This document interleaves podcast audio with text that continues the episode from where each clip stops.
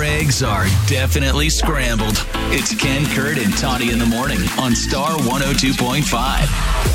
So you and the ex split up, and then you did what? Together. Still had to go through with it.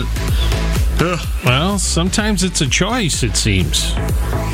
I had know? an ex I went to a wedding with once now that we've just, that last caller. Yeah. I remember that now. Yeah, was it fun? Yeah. I was her personal attendant. I- Like I said, no hard feelings. It was just sort of a mutual breakup. So, Now, Joe in Des Moines said the birth of our child. They had to go through with that still, cool. Well, which he said was fine. But then Sarah in Des Moines said, same as me, but it was awful. Zero out of 10 stars. Would not recommend.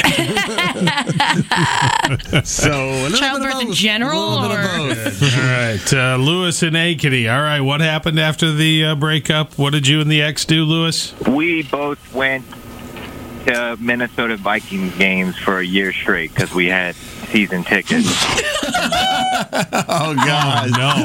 oh, man. you are serious. Oh, my gosh. it, it put a little bit of a damper on the games, but it is what it is. I bought her out at the end of the year. You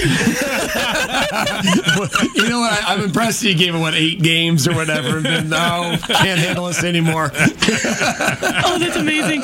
Did she make you pay face value or did, value, or did she try to scalp you for her seats? I paid face value. okay. Wow. She must have wanted out, too. hey, thanks for the call. You have a great day. Appreciate it, Lewis. Take care. You too. Thank Bye. you. Your phone can do more than just scroll through the oh, socials. Call Ken Kurt and Tawny at 515 280 1025.